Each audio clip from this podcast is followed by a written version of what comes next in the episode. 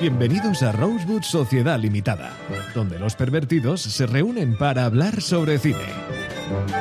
Cada semana, Eduard y Señorita X se sumergen en las historias más emocionantes del cine mientras intentan evitar la tentación de los spoilers. Presentado por Alexis Piquer y producido por Humanistas Sin Complejos.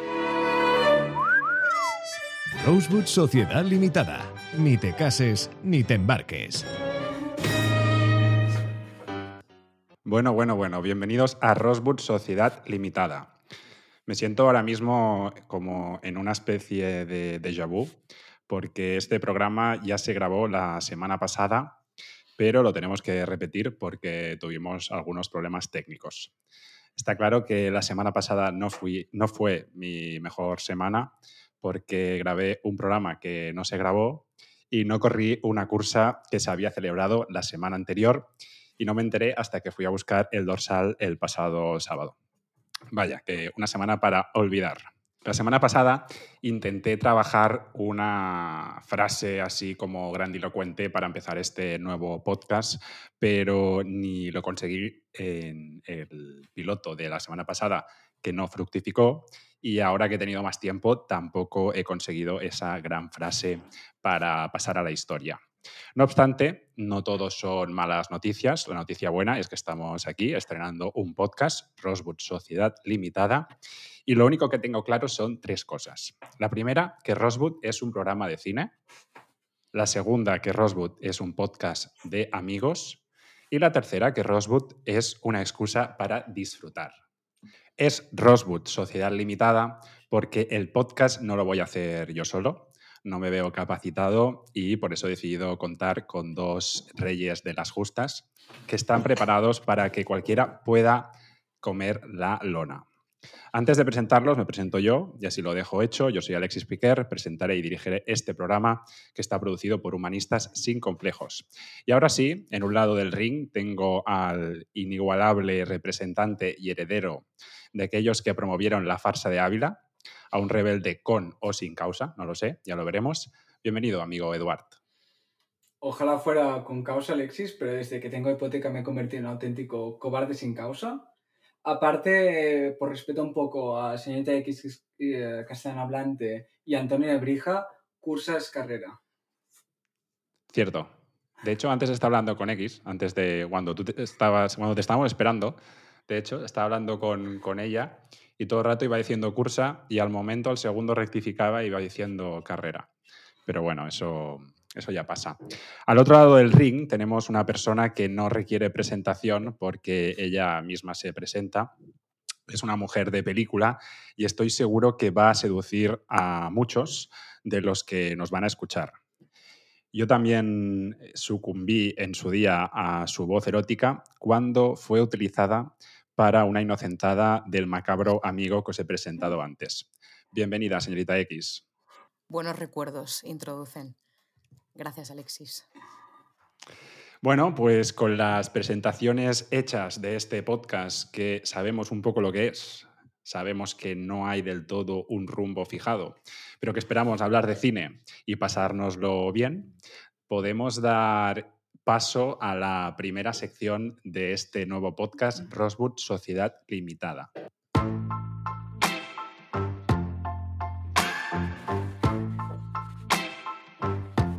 La cartelera. Sometimes it burns, sometimes it hurts. Bien, pues esta primera sección no tiene mucho misterio. Tenemos que contar un poco lo que vimos o lo que hemos visto la semana anterior a grabar el, podcast. Como este podcast está repetido, pues eh, hablaremos de las películas que vimos exactamente hace dos, semanas. ¿Quién dispara primero? Bueno, si quieres me, lanzo a la piscina yo antes. Sí, tú eres un experto en eso. Mira, una cosa, lo bueno que tiene esto es que ahora puedo hablar más del tema porque, claro, como ha pasado una semana, ahora puedo participar más porque creo que he visto lo que va a comentar Edward. Bueno, pues fue mejor de lo esperado, como, como dije en el, en el podcast que, que grabé y no, no supimos archivar y fui a ver Mi Crimen en los cines Balmes de Balañá, que ahora pasan a llamarse Movie, con M-O-O-B-Y, que antes se llamaban Balañá, pero han cambiado el nombre para hacerlo más vendible o a saber que... Que además, corrígeme Alexis, tú fuiste al colegio con una de las hijas, ¿es correcto? No, no, no fuimos al colegio. Tú también la conoces, una de las hijas, o, la, o de manera indirecta, porque la, bueno, tenía una startup, ¿no? Y sí. Algo bueno, sí. Pero no, Pensaba pero no, que- no coincidió. Esa, esa era otra Ana, esa era otra Ana. Pensaba que había colapios contigo. Bueno, que como arte decirte que, que fui al, a los Bañá, que fue los propietarios del cine que, que está en la Avenida Luz, que era la galería de comercial subterráneas que había delante, debajo del ferrocarril de Generalitat, que fue, curiosamente, los Balañás los primeros que tuvieron la galería comercial debajo de tierra de Europa, que incluso, y esto le gustará a X, a Loquillo les dedica una canción, y Hemos venido a hablar de la cartelera, ¿eh? ¿no? De la historia Sí, de los de es, que, es que es muy interesante, es muy interesante. Fue- Es muy interesante. Porque los del Balañá, TikTok, que hicieron este cine, que fue la primera, ojo, un cine bajo tierra, de- de- debajo del metro. Nosotros tenemos una cosa que se llama ferrocarril en Cataluña, que es una gestión de manera bastante eficiente del transporte. Y tuvimos unos cines debajo, debajo de tierra que fueron la primera, los primeros debajo de, de tierra de Europa. Bueno, fueron unos cines que después de cayeron los 80 en un cine liberal. Bueno, Digo X. liberal. ¿Qué, qué película has visto tú esta sema- la semana X? Alexis, Alexis, deja de contarle porque a X esto le va a gustar. Digo liberal porque, entre comillas, porque pasaba por, por- Al final se convirtió en cine de pornografía en los 90, unos cines sordios de proyecciones de, de cine enfocados a viejos solitarios y adictos a contactos heterocoriosos o heteroflexibles. Como, y como gran curiosidad, antes de que te hable de, de la película, y es, es absolutamente intrascendente, ¿eh? pero ya podéis olvidar el título, la última película que, se, que pasó por los antiguos Balañá o los cines los cines que, que estuvieron allí debajo eh, fue la, la película El placer en- entre las nalgas. Volviendo a la película... Sí, no, habla de esta película ahora también. Sí. No, no, pero entonces, para que a mí me quede claro, fuiste a ver una película Mm. francesa bajo tierra en unos cines pornográficos. No, no, no, no. Er- Antiguamente eran unos cines bajo tierra, luego empezaron a hacer ah, cines... Luego fueron en- creciendo a, tierra, ¿no? Sí, sí, sí, correcto, cor- correcto, Ah. correcto. Y, y uno de los cines, los últimos que hicieron, fueron aquí en la calle Balmes, por encima de, de Mitre. Eh, Chicos, que, está- que están muy bien. Haremos, no haremos un anexo, en cine. Eduard. Sí, vamos, vamos, vamos a la película. La película que fui a ver fue Mi Crimen, que es un- una película de, de François Ozon, Ozon, que es una película cargada de ironía y sorpresas, que no llega a la perfección, pero... Como la capa, ¿no? La capa también de Ozón. un tipo muy divertido, pero cuya esencia descarada y crítica del feminismo te deja un sabor bastante, ¿cómo le diríamos?, agridulce de risa y reflexión. Es una película que salen los actores a, Franz- a Francine Loschini, creo que se llama, Isabel Huppert, una mujer que encaja mucho en el estereotipo de Alexis si hubiera nacido 20 años atrás. Y sale- Marder. Correcto, correcto, correcto. Una niña bien nacido En París, Nacida en París, correcto. con novio. Ah, y que de hecho hace ya unos 15 años salió en la película de La Redada con Jean Reno y. ¿Pero qué te ha y- parecido mi crimen, Eduard? Una película, como te he dicho, notablemente bien, me sorprendió. Iba a una película que esperaba mucho menos de lo que encontré. Me divertí mucho. Mm, Como, te, como os he comentado más de una vez y tampoco nos vamos a recrear muchísimo aquí, el cine francés está en absoluta decadencia. Era una de las grandes potencias cinematográficas de la historia y Ozon representa la última resistencia de, de Francia y de los últimos pocos directores conjuntamente con, no recuerdo muy bien el, el nombre, Jacques Audiard o algo así. Eh, es de los pocos directores decentes que queda en Francia. Y, ¿Cuál dirías que es la razón, en una frase breve, corta, de la decadencia del cine francés? Porque es una frase así que la, la sueltas, pero ¿por qué crees? está- porque Francia está en Porque Francia está en decadencia. decadencia. sí. sí, sí, realmente eh, Francia está en decadencia en- y de manera paralela y, y muy, muy a la par a su, su, industria que invierte mucho dinero, pero... Pero España también está en decadencia, ¿no? Como país y en cambio a nivel de cine, ojo, ¿eh? Curiosamente, cinematográficamente está muy bien porque otros países que de Europa, los únicos, la industria mejor cinematográficamente en, en, Europa es Reino Unido y Dinamarca, Reino Unido por un tema económico y Dinamarca por calidad. Y después solamente sería Italia, que pasa un caso curioso en España, que Italia y España van un poco independientes a la política, en el sentido de que, bueno, política o a la economía del país, y siguen produciendo cosas buenas. Y España, como, como bien hemos discutido, estos últimos años ha sido muy prolífica y ha producido cosas maravillosas, como fue con Carlos Simón, con el verano 93, Alberto Rodríguez, con la Isla Mínima. Bueno, ¿te ha gustado, no? La película, ¿te ha gustado? Me ha sorprendido para positivo. Bien. Mm. Entretenida, divertida. Yo también la vi, me, me gustó. Eh, ¿A ti te gustó más la chica que la película? Me gustó mucho la chica, sí. Estuve después investigando a lo, a lo adolescente. Ya, ya he visto que has, comentado que tiene novio, datos súper importantes. Si tuviera Carpesano, sí, la sigo en Instagram ya. Sí, sí, y, si, y, si tuvieras 20 años menos, te enamorarías más de Isabel Huppert, porque Isabel Huppert representa todo lo que sea un hombre retrogrado español. Bueno, X, ¿tú qué has visto esta semana? Bueno, hace dos semanas, vaya. eh, yo fui a ver la de mi crimen, pero ya pues porque me picaba. Pero bueno, la semana anterior fui a ver Posesión Infernal, El Despertar, Evil Dead Rise, que mm, es de un tal Lee Cronin, que tampoco. Ah, la, película que no fue a ver Eduard por dinero, ¿no? Nos dijo. Sí, nos comentó Eduard que como ya no estaba barato el cine, pues como buen catalán que no, no vamos a ver, que una cosa era una cosa y otra es otra. Pero sí, yo la fui a ver y bueno, yo soy muy fan del cine de terror y esta me gustó especialmente porque, bueno, yo soy muy fan de la, de la saga de Posesión Infernal. La original es de 1981, de Sam Raimi, que le conoceréis por Spider-Man, entre otras muchas cosas. Y bueno, es una película de culto, de cine de terror, serie B, eh, con efectos especiales, entre comillas, pues, graciosos si estás metido dentro del mundo del cine de terror de esa época, ¿vale? De casas encantadas, posesiones, exorcismos, zombies, ¿vale? Son básicamente tres películas y en ellas el personaje principal es Ash, ¿vale? Que acaba teniendo una motosierra en una mano, se convierte en un hombre con una motosierra, también un poco haciendo tributo a eh, La Matanza de Texas. Pero esta película del 2023, la que ha salido ahora, no es em, no es un remake ni nada parecido, es una secuela, ¿vale? Ya hicieron un remake en el 2013, que no estaba nada mal, pero esta es una secuela, por lo tanto, tenemos los mismos efectos y de hecho hay guiños muy interesantes a la original, como sale una motosierra por ahí, no en la mano de nadie, pero sale una motosierra, y hay una escena calcada muy graciosa que es cuando, bueno, la mujer poseída em, arranca un ojo a, alguien y ese ojo sale disparado y se mete en la boca de otro personaje. Esa es una escena como muy mítica, si eres un poco friki de Posesión Infernal de las antiguas, eh, es una escena como muy típica.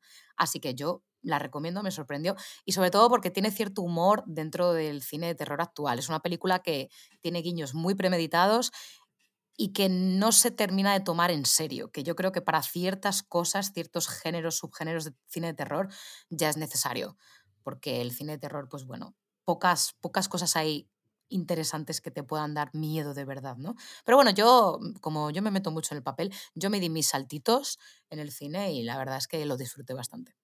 ¿Fuiste sola? Te, diré una cosa, Alexis. Ah, ah, una cosa que, aparte del dinero, que es muy importante, ah, hay un tema que me llevó más me, me, animó más a que no fuera a ver la película es que X y yo en el tema del terror tenemos un gusto muy dispar, porque X odia la película del proyecto de la bruja de Blair, por ejemplo. No, pero tú no sueles ver terror. Sí, sí, sí, ver, pero tenemos un gusto muy diferente, X y yo, en el tema del terror. Eduardo, lo anterior que viste fue Psicosis de Hitchcock y eso no cuenta. Lo dejo porque no. Voy a entrar a la batalla que está perdida. Antes de terminar. Viste, Alexis? Sí, yo vi Mi Crimen, eh, que ya lo comentamos la semana pasada. Me ah, ha parecido divertida. O sea, una película para, para, pasarlo bien. Y de hecho, descubrí o redescubrí el, el término de screwball comedy. Y después también vi Fatum, que ya os comenté la semana pasada que, bueno, no, nada, no, no, no, os perdéis mucho si no, si no la habéis visto. La típica película que podéis ver un fin de semana en Antena 3 cuando la pongan o en, o en Movistar y, ya está, para pasar el, rato poco más, aunque el Luis Tosar con pelo y ya está. Entonces, nada, cerramos esta sección y pasamos a la sección La película.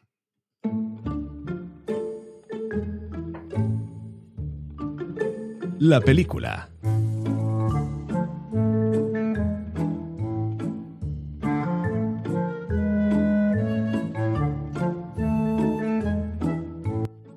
Bueno, y esta semana creo que sí que la tienes preparada, ¿no, Eduard? No sé, si te, no sé si te lo dije os lo dije, pero reinvertí la sección para hacer algo mejor. Bueno, realmente no os lo dije, pero en este caso no te asustes, pequeño Alexis, que curiosamente compartes el nombre con un zar muy absolutista, que tuvo muchos tumultos y revueltas. Y, y- y comparto la sección. Y, pero, y además es Bien. un tío que, que, que aplacas durísimamente la represión, que parece un buen, un buen motivo. Bueno, volviendo a la sección. He decidido hablar de una película que pertenece a un movimiento relevante de la historia del cine, que se encuentra en el catálogo de, que no se encuentra en el catálogo de filming, pero sí que se van a encontrar todas las siguientes y para simplificar, ya que si no sería infinito mi conversación, lo he ordenado cronológicamente esta sección en 20 periodos, aunque lo podrían ser muchos más. Esta división lo he hecho en una creación desde los inicios del cine, pasando por el cine mudo, expresionismo alemán o el del 95. Ya veréis, a medida que vamos avanzado, cómo va a ser esta sección enfocada desde mi parte, pero insisto, he puesto lo que me parecía más importante y lo voy a relacionar con una película del catálogo de, film, de filming, bueno, menos esta primera, que, y tiene justificación porque hace referencia a la, a la invención del cine, que es el primer periodo que toco, que va desde finales del siglo XIX, es decir, 1890 al 1900. Y de hecho, en el catálogo filming que lo estuve curioseando, no hay ninguna película en el catálogo de este periodo y tampoco tendría mucho sentido que estuviera. Vale. Tenemos En 10 este- minutos ¿eh? para esta sección. Y me sobran nueve, como le digo a la mayoría de mis mujeres. Ah, de la invención del cine, tener, tener cosas claras. Durante esta década hubo varias innovaciones tecnológicas y, y experimentaron ya a desarrollo del cine como conocemos hoy en día. Y la película que he escogido, en este caso, es una película que tú has visto. Y X, no sé si la has visto, pero me suena que sí, que es The Kiss, de, de 1896. ¿Te suena, no? Sí, Eso sí, sí. Que, que yo lo llamo como el beso que lo cambió todo. Para mí es más que un hito en la historia del cine, porque es el primer destello de la intimidad humana en la pantalla. En su metraje, el director, que es William Hayes, captura un acto tan simple como universal que es un beso. Que es la esencia del cine, reside en la representación de momentos humanos, estamos de acuerdo. En un tren, ¿no? Sucedía, eh, creo recordar. Es vi No. hace mucho tiempo. No, pero, No. pero sí que sale un tren, ¿no? Una cabina de un tren. Esa... Pero si pagas bien, te diré que sí. Y, y en este caso, No te la has visto bien, ¿eh? la- la- ah, como he dicho, The Kiss ejemplifica esta pureza. Nos encontramos en una escena es en un tren, es, es una escena cotidiana transformada en la revolución, hace la novedad del medio. Y es una cruda sencillez que marca el camino de lo que el cine seguirá. No solo observamos un beso, sino el primer esbozo de lo que sería la tradición cinematográfica. Mm, ¿Por qué es importante esta película? No solo porque es un recordatorio de la verdadera revolución de lo, de lo que va a ser el cine, sino porque en esta, en esta película, aunque el cine, como sabemos, es un invento de los franceses, de los hermanos Lumière, ah, en Estados Unidos, el año siguiente, Thomas Edison, in- eh, con sus amigos, porque ya sabemos que Thomas Edison le gustaba mucho la apropiación indebida, ah, creó el kinestopio. Y Eso es, a eso es discutible, ¿eh? ahí hay mucha, Ajá. mucho debate. Pero... Discutible, discutible. sí, Sabes que soy polémico. Sí, sí. Y, y comenzaron a, a producir y exhibir propias Ahí películas. Francia no estaba en decadencia, ¿eh? Ahí no. Ahí estaban maravillosamente. Ah, esta película representa un poco todo lo que significaría este periodo, que es un periodo de, de precursión de nuevos dispositivos, de la invención cinematográfica, que no nos, no nos olvidemos que hacía solo un año los hermanos Luis y Auguste im- Lumière inventan lo que actualmente conocemos como cine con la película La, la Sali- bueno, en francés sería El Sortir de Lucine de Lumière en Lyon, que son simplemente unos trabajadores saliendo de la fábrica de, de Lyon, en Francia. ¿Y por qué le doy importancia? Porque aunque este periodo fue breve, sentó las bases de que todo el desarrollo posterior del cine, las tecnologías y técnicas inventadas durante este periodo siguen actualmente siendo fundamentales. Bueno, pues muy bien, ¿no? Eh, una, una película muy original para empezar esta sección, la película. Una pena que no, que no esté en filming. Yo, yo recuerdo que la, que la vi me imagino que cuando estaba investigando algo sobre los orígenes del cine, y recuerdo eso a un señor y una mujer, blanco y negro, lógicamente, y, y que esta película tenía importancia por, por eso que has, que has comentado. ¿Tú, ¿Tú, la has visto, X? ¿Te suena algo?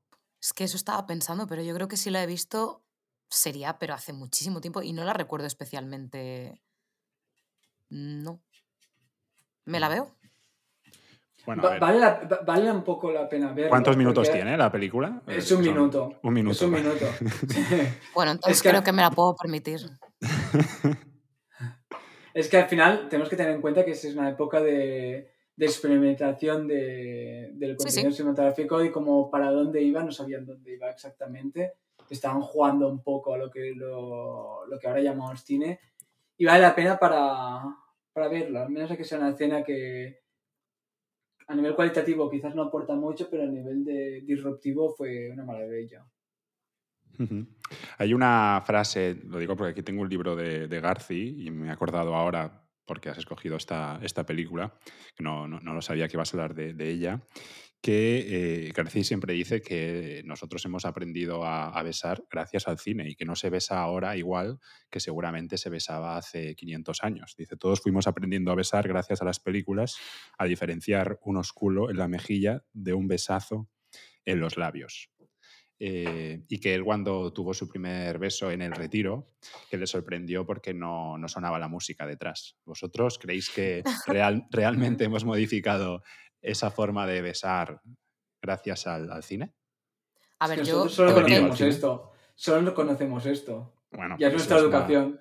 Ya, ya, ya, si la, la pregunta no es científica. es Yo, una- yo como, ane- como anécdota real, o sea, además siempre me lo recuerda mi abuela, porque debe ser que yo se lo conté. Yo creo que tendría, pues no sé, pero no tendría más de siete años. Y yo me acuerdo que a mí me gustaba un niño. A mí siempre me han gustado los niños desde muy pequeña. Yo tengo recuerdo que me gustasen los niños. Pues yo a ese niño, que la verdad es que le perseguía bastante, yo siempre he sido muy hecha pa'lante, Luego en la adolescencia me retraí y luego volví a salir. Pues yo a ese niño le dije que, que nos diéramos un beso de película. O sea, como en las películas. O sea, mm, ya sabéis. Y el niño no entendía muy bien a qué se refería y yo me lancé y bueno, tampoco lo recuerdo con mucha claridad, pero me acuerdo de la frase de un beso como de película. ¿Tú tienes alguna opinión o crees que... Yo creo que sí, ¿no? Que estamos influenciados al fin y al cabo. O sea, es nuestro espejo. Pues sí, Alexis, yo, yo anhelaba en esto y ya me acuerdo de las primeras películas que empecé a ver. no- y cuando digo las primeras películas me refiero a Bella Durmiente, Blancanieves. Cómo soñaba dar en este beso a una chica y, y cómo otras películas a lo largo que, que me hacía mayor me influenciaron en la forma de entender mi sexualidad y, y cómo entender el saber hacer de- del trato con una chica en este caso. Bueno, bien, respuesta muy diplomática. Vamos a la siguiente sección. La oposición.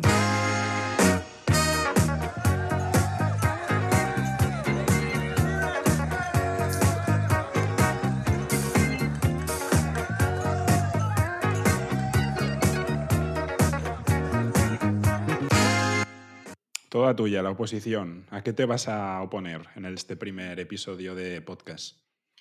He hecho un símil con una droga porque la semana pasada lo hicimos de otra manera que no me convenció mucho y creo que la oposición, que al final va a ser la opinión poco popular acerca de una película, no solo negativa, sino positiva, y esta semana lo, he hecho ac- acerca de Amélie y, y los símiles que presenta con el popper.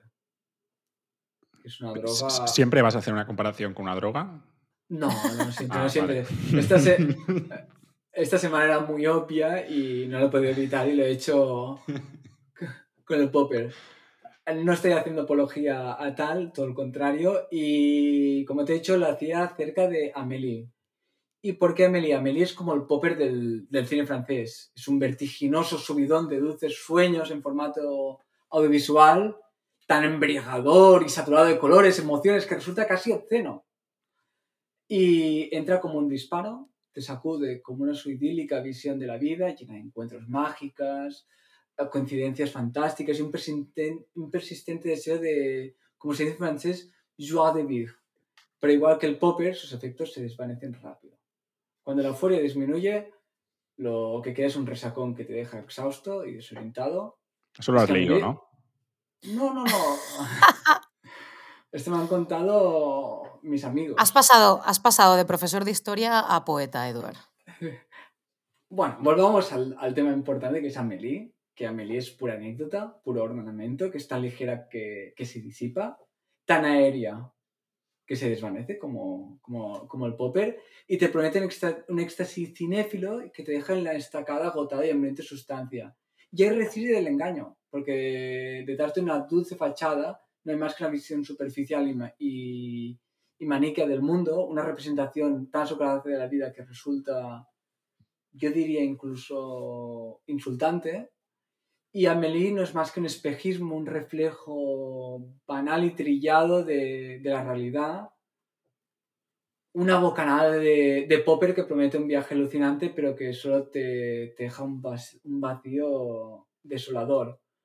Como siempre os he aconsejado tanto a X como, como a ti, Alexis, es que si tu cita de Tinder adora a Amélie, paga la cuenta y vete corriendo, porque una U por la cursilería de Jeanette es un indicador de cuadro psiquiátrico grave, suplido con frases motivadas de Mr. Wonderful, que es mejor salvar tu integridad que unas sábanas limpias. Yo, yo, yo he estado, llegado con chicas que les gusta esta película. De hecho, recuerdo una en particular que, eh, hablando un poco de, de cine, porque me encontraba a gusto, le pasé, creo que hay un artículo de Vanity Fair que habla muy mal de la película de, de Amélie, que lo escribe una de las chicas que hace este podcast que tú sigues del Primavera Sound, X, que me recomendaste una vez. Sí. Bueno, pues lo, lo escribe esta, esta chica.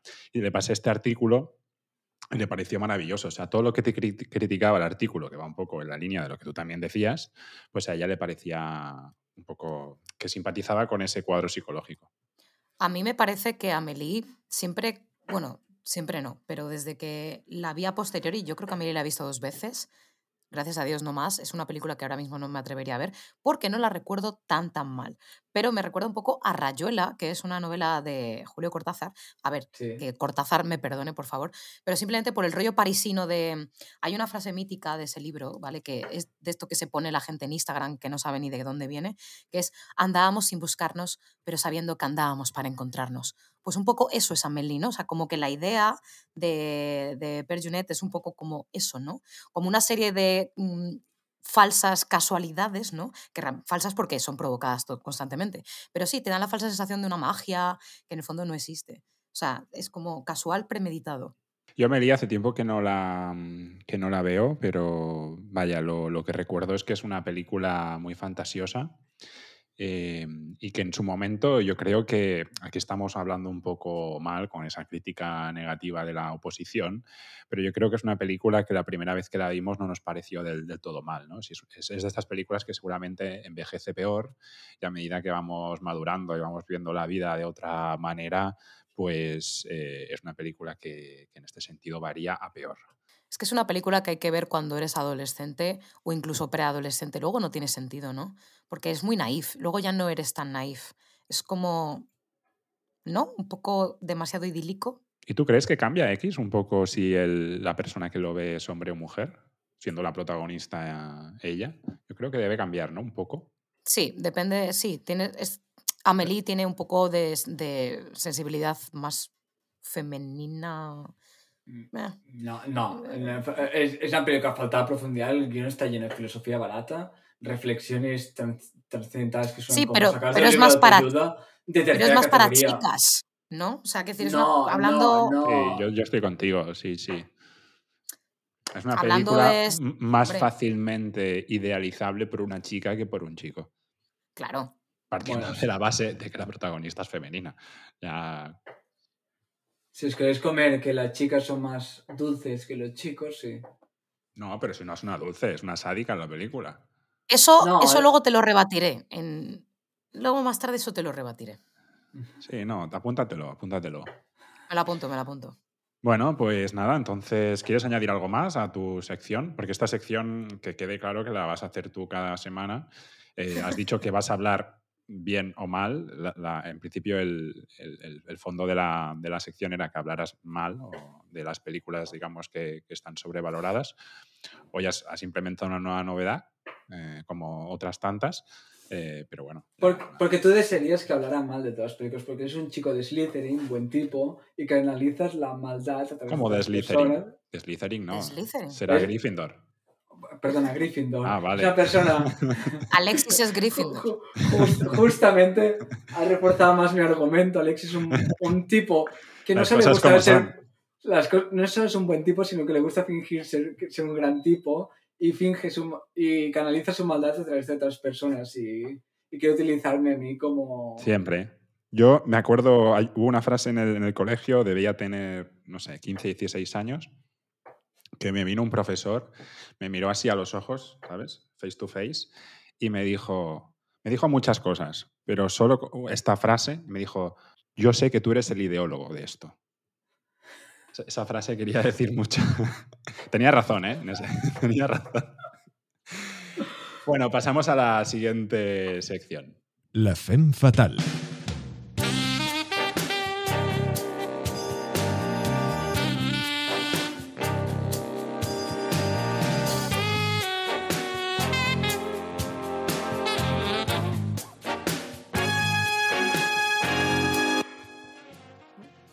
X, Ujú. Fatal, ¿qué nos traes?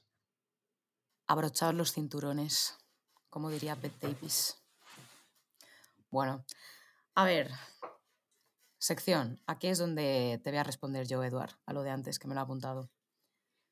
Bueno, voy a introducir. Yo en esta sección pretendo cada, cada semana hablaros de, de un personaje femenino que o bien represente eh, alguna de sus características o todas a la femme fatal o que lo deconstruya. ¿vale? Tenía varias ideas, pero bueno, antes de, de comenzar con, con el primero de los personajes, yo quería preguntaros un poco, pensando en, en la introducción, simplemente a vosotros, cuando os hablan de mujer fatal, o sea, nombran mujer fatal, femme fatal, simplemente qué es lo primero que se os viene a la cabeza, sin enrollaros mucho, como qué personaje, no tiene por qué ser de cine, ¿eh? incluso puede ser histórico. Es una mujer que utiliza su seducción, inteligencia, encanto para manipular a los hombres y conseguir sus fines. Bueno, muy bien, es Independiente, emblemática, emblemática y que lo consigue a través de su belleza y su encanto seductor y su astucia con tácticas manipuladoras.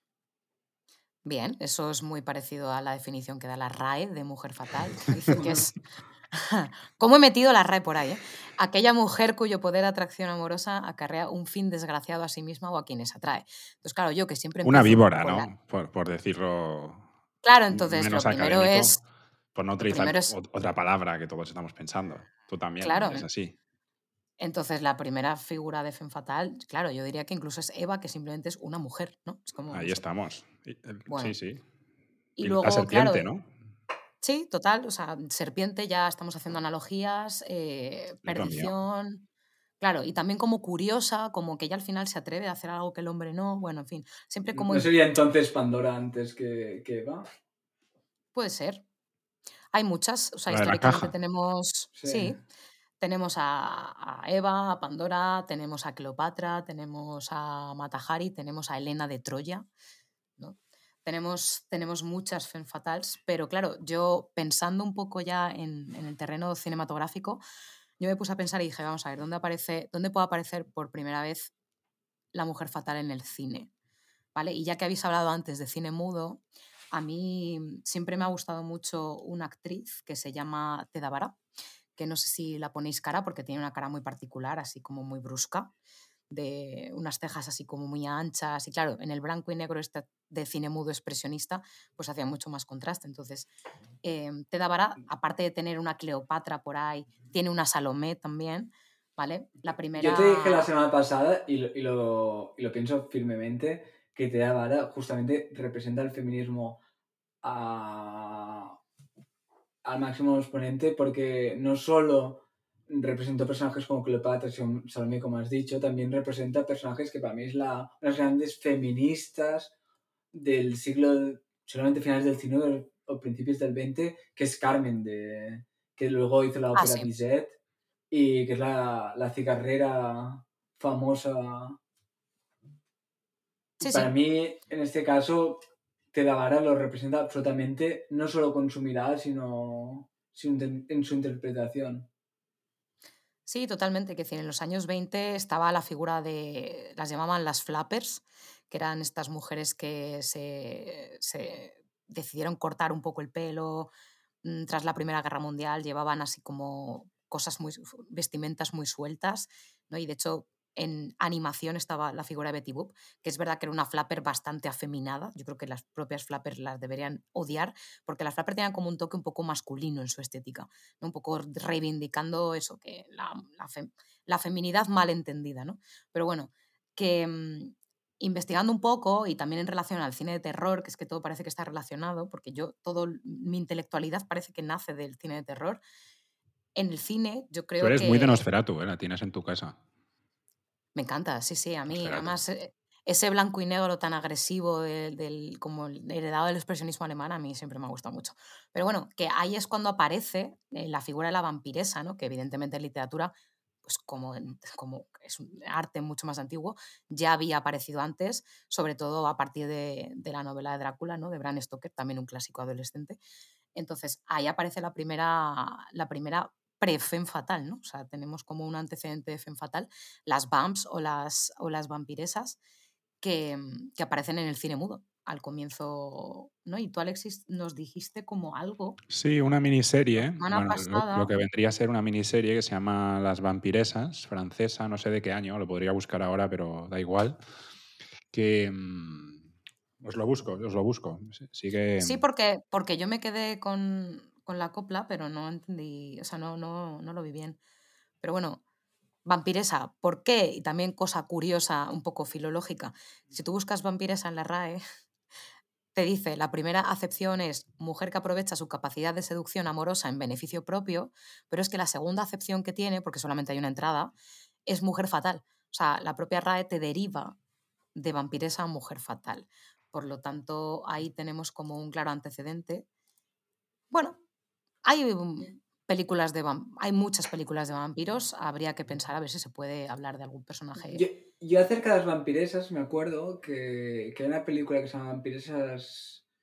mm, en, en español se llama Vampiresas 1933, pero la versión americana, el título original, y es un- una anécdota que recuerdo mucho esa película que, que es muy trascendente, pero el título original se llama Gold Digger, que es un término muy utilizado ahora en el siglo XXI para decir mujeres que se aprovechan de Sí, me suena.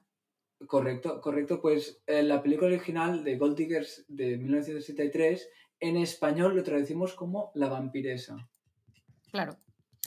Entonces, bueno, recopilando un poco vampiresas, flappers, etcétera, y luego, aparte, mm, un montón de citas y referencias literarias, que ahora no voy a nombrar porque el podcast es de cine, no de literatura. Em, las tres cualidades que tendría que tener la mujer fatal, que las has nombrado tú así un poco a priori eh, antes, son belleza, obviamente, seduce a través de la misma, se capitaliza un poco la belleza, inteligencia, porque manipula a través de, su belleza, en principio en su propio beneficio, y luego un poco de maldad y crueldad. Siempre la dan con un toque un poco malo, frío, ¿vale? Incitación, incluso incitación al mal, a un tercero o a ella misma, o ambos. ¿Vale? Por lo tanto, ya nos metemos un poco, avanzamos un poquito y ya nos metemos con el cine negro, ¿vale? De los años 40, un género en el que obviamente el dominante es el personaje masculino, pero siempre se enfrenta al personaje femenino subversivo. Entonces es curioso porque allí se enfrentan, por eso tú cuando decías, bueno, la mujer de... No, no, no. En el cine negro, que yo creo que a todos nos encanta mucho, hay una figura dominante muy potente que es el hombre, pero luego no sería nadie sin, sin su acompañante, sin su segunda o sin su contraria, que sería el personaje femenino subversivo. ¿No pensáis? Ya sabes que adoro mucho la- las mujeres fatales Ah, para mí hay tres mujeres fatales que siempre me vienen a la cabeza, que, que lo hemos comentado más de una vez, que es la Marlene Dietrich, que no me acuerdo el nombre del papel que tiene en El Ángel Azul, la, el Halcón Maltés, pero sobre todo la que me viene mucho, que es una, una, re- una reciclaje de la mujer fatal de los años 90, fue Sharon Stone interpretando Catherine Tramell en Instinto Básico, que representa lo, lo que todos conocemos como mujer fatal de una Sí. manera brillante. Sí, sí. Todas, o sea, es que hay, es muy difícil. Yo no sabía muy bien cuál escoger, por dónde empezar, así que decidí escoger Hilda, que es de la que voy a hablar en, la, en la siguiente semana. y he decidido titularlas, ponerle un- como un subtítulo, ¿vale? Y en esta no me decidía, la volví a revisar. Es una película que para mí no pierde absolutamente nada, o sea, me, me encantó volverla a ver. Entonces, he titulado a Hilda La Femme Fatal Autodestructiva, o si queremos un título así un poquito más actual, La, la Femme Fatal Despechada. ¿vale?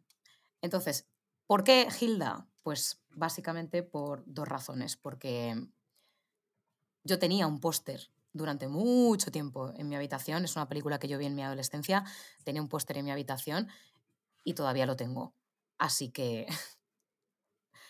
Es que creo que tú lo viste, Eduard, en algún momento. Lo vi, lo vi, lo vi. Lo tuve la suerte de ver que era muy vertical. Sí, sale Hilda fumando y dice, no hay mujer como Hilda.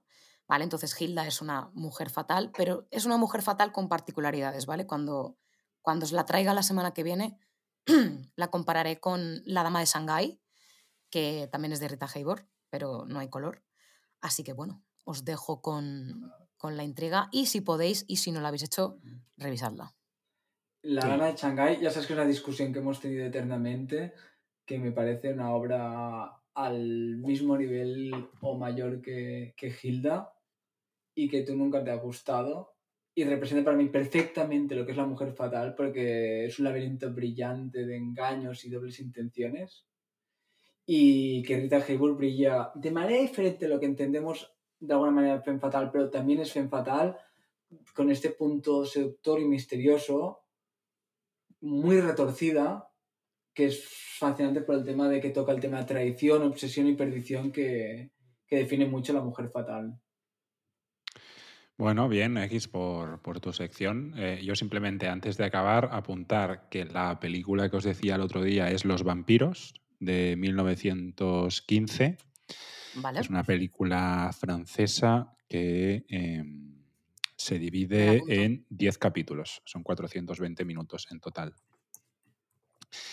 Y después os pido nada, en menos de un minuto, si eh, tenéis a alguien en la actualidad, personaje público, que diríais que es una femme fatal. Sí, yo lo tengo muy claro. Y, Dilo. ¿sabes? Es Leticia Ortiz, la reina de España. Sabes que siento devoción por ella y caracteriza todo lo que es una, una femme fatal. Muy bien. ¿Tú, X, tienes algún ejemplo? X, no tenemos patrocinios.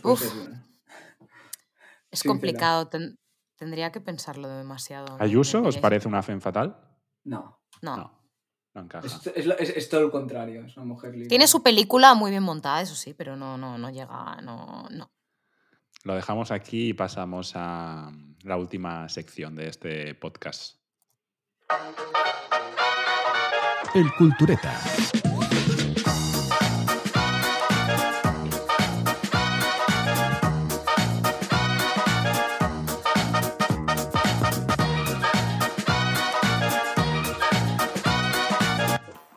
Bueno, pues ahora empezamos con la última sección del podcast, el Cultureta, que esta es una sección que ya os comenté que eh, propondría una situación, una premisa para que pudiéramos hacer de culturetas. Culturetas es esa persona que en un evento social, normalmente compartido con más personas, pues siempre tiene el apunte, ¿no? la, recomendación ideal para aquello que surge.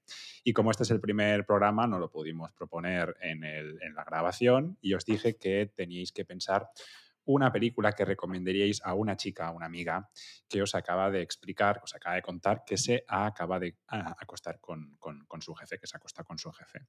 Y esto lo, os explicaba que me traicionó el subconsciente porque fue eh, un entrenador de, de tenis que, que, me dijo que, bueno, pues que, que, su novia pues había pasado por ese, por ese trance. Así que nada, el objetivo de esta sección es eso. Hoy diremos también eh, cuál es la película para el próximo programa. Yo traigo la mía, pero primero os quiero escuchar a, a vosotros. Dale, Eduard. Bueno, por lo que veo, Cultureta es un eufemismo de cuñadismo. Y en este caso le recomendaría la película Secretaria. Es una película que aborda la relación entre una joven secretaria y su jefe.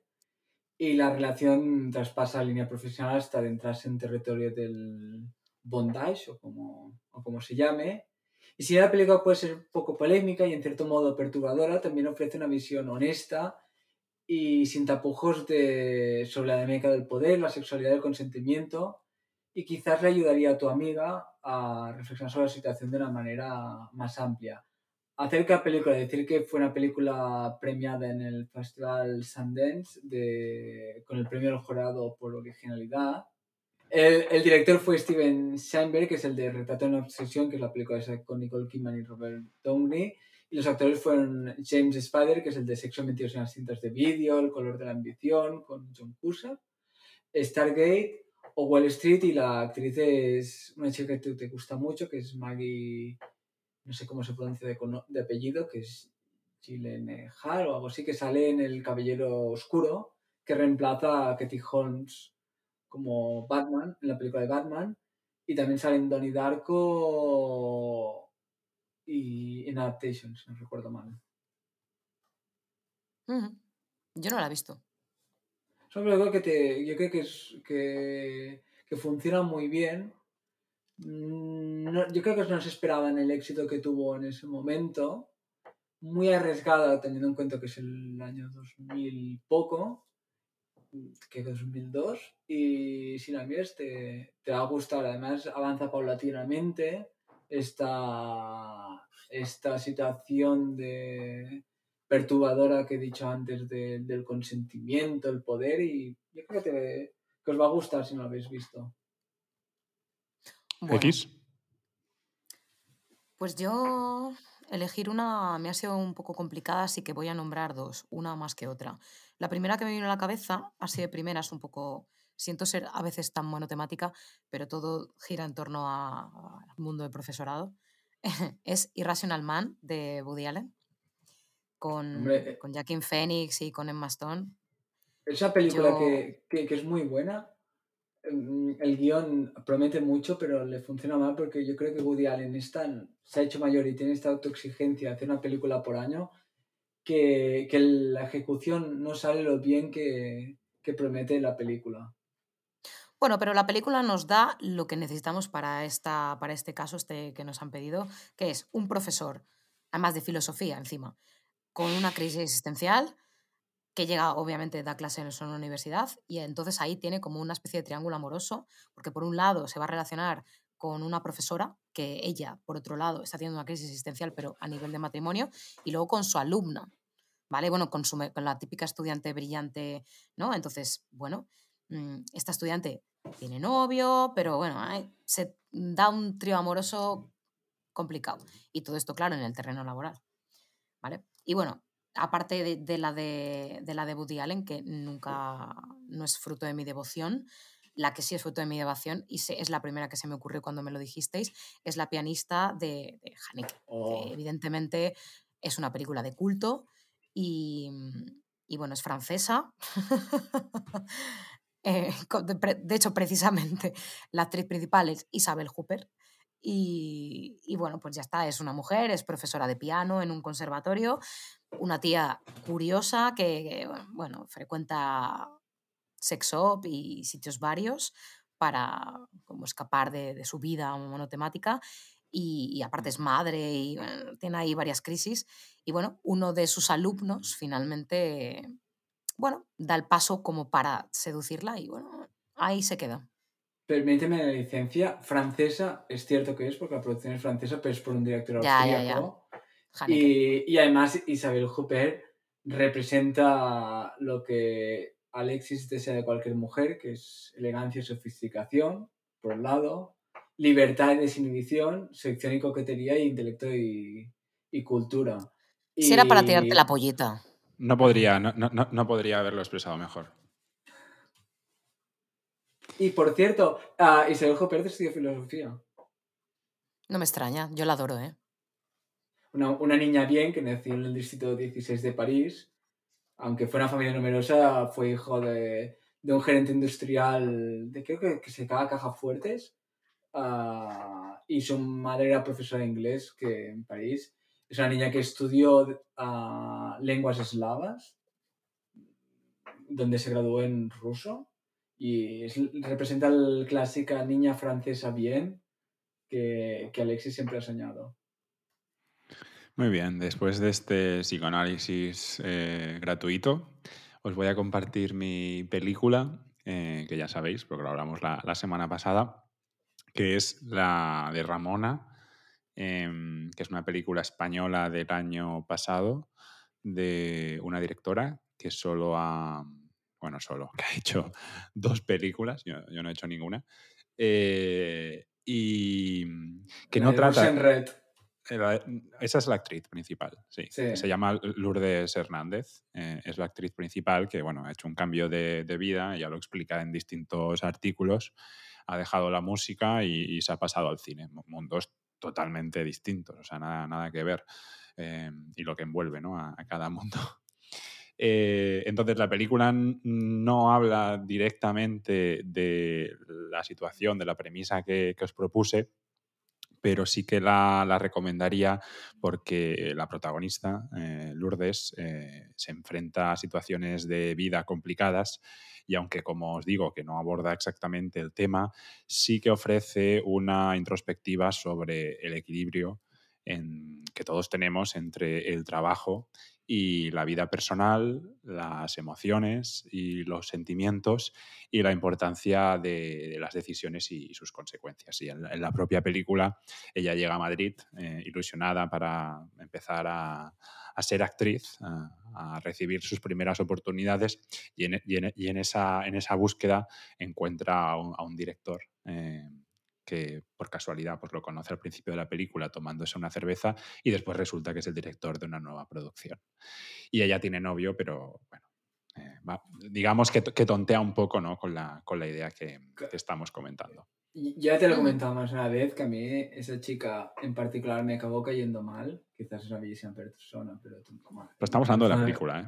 Sí, sí, sí, pero eh, eh, esta es una película que, que Filmin bombardeaba semana tras semana en su portada para que la vieras. Mm, Lo ponía en su portada para que fueras viendo y, y esa chica la estuvo patrocinando a costa de la fama que adquirió, que adquirió con Russian Red y que es una chica que mató para, para hacer artista, que estuvo saliendo en MySpace y, y, y, quisi- y quiso ser la chica indie, participando en el Planet Sound y en otros sitios como la nueva sensación y tal. Y, y, y luego, aprovechando esta fama, se hizo como ahora quiero ser actriz y con la sinergia de filming me bombardeó y como te dije, en su momento me dio mucha pereza verla y me sigue dando pereza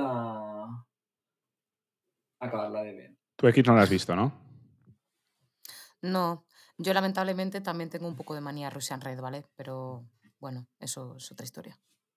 Bueno, es una película que no pasa nada si no la veis, pero es entretenida, está rodada en Madrid, eh, creo que por el barrio de, de Lavapiés, y es una película bueno, que, que- que entretiene eh, y que es graciosa y los personajes también están bastante bien, bien trabajados. Bueno, y para la semana que viene, que. Para la semana que viene os presento una. Exacto. eh, que sí, que no lo hemos dicho, pero que la gente que nos siga, pues también puede enviarnos sus recomendaciones para el Cultureta y así todos participamos juntos. Y la semana que viene os presento una nueva situación y es qué película recomendaríais a una persona que se confiesa frente a vosotros como ex alcohólica. Ex alcohólica, es importante, no como alcohólico o alcohólica, sino ex alcohólica. Nunca dejas de ser ex. Por cierto, X, Ya una cosa que te quería comentar de, de la pianista, no sé si te diste cuenta que, que- que este año se ha hablado mucho de él. En la película Pacification de Albert Serra, el protagonista, que es Benoit Ma- Magimel, o como se, se pronuncie, es el mismo actor que sale en, en La pianista, que también salió en la película esta tan famosa de del odio, de no sé cómo se llama, que sale con Vincent Castle. Pues Ah, sí. es el mismo actor que sale en la película esta de, del director este catalán Albert Serra. Y es el mismo actor. Si le miras la cara lo vas a ver que es se parecen. y es el mismo. Chicos, eh, este primer podcast llega a su fin. Yo creo que esta vez eh, se habrá grabado, al menos no ha saltado en ninguna alerta que esto esté funcionando mal. Hay que informar a nuestra audiencia que siempre publicaremos cada semana los lunes, pero que esta semana excepcionalmente publicaremos el viernes y el próximo lunes de la semana siguiente, a poder ser. Pero Cuando después... ¿Sí? Cuando hablas de audiencia, te refieres a mi madre, a la tuya, a mi chica, a tu chico. No, te- tenemos, tenemos suerte que esta plataforma de Humanistas sin Complejos arrastra una comunidad fiel que seguro que apoya y que sirve como de base y trampolín para que otra gente interesada en el fantástico mundo del cine se apunte a esta nueva aventura. Entonces, eh, lo dejamos aquí, este primer Rosewood Sociedad Limitada. Yo creo que mm, poco a poco también nosotros iremos calentando. Esto es como cuando empieza la, la pretemporada, lo siento X, sé que no te gustan los símiles eh, futbolísticos o incluso deportivos, pero estamos en la pretemporada, nos, nos hemos ido a Estados Unidos a, a jugar esos partidos que, que nadie quiere jugar. Somos marionetas eh, frente a, a un público que ha pagado mucho dinero por vernos pero lo mejor está por llegar. Así que no me queda nada más que daros las gracias. Gracias, Eduard. Por cierto, las pretemporadas también existen en el mundo del teatro, no es solo deportivo. Bueno, eh, ya está el, el, repelente. Gracias, X, también por, por estar ahí. X. Bueno, pues X se ha ido, no pasa nada, seguro que tenía prisa, ha ido a, devorar a, a, su siguiente víctima. Nosotros lo dejamos aquí y nos vemos en el próximo episodio de Rosewood Sociedad Limitada.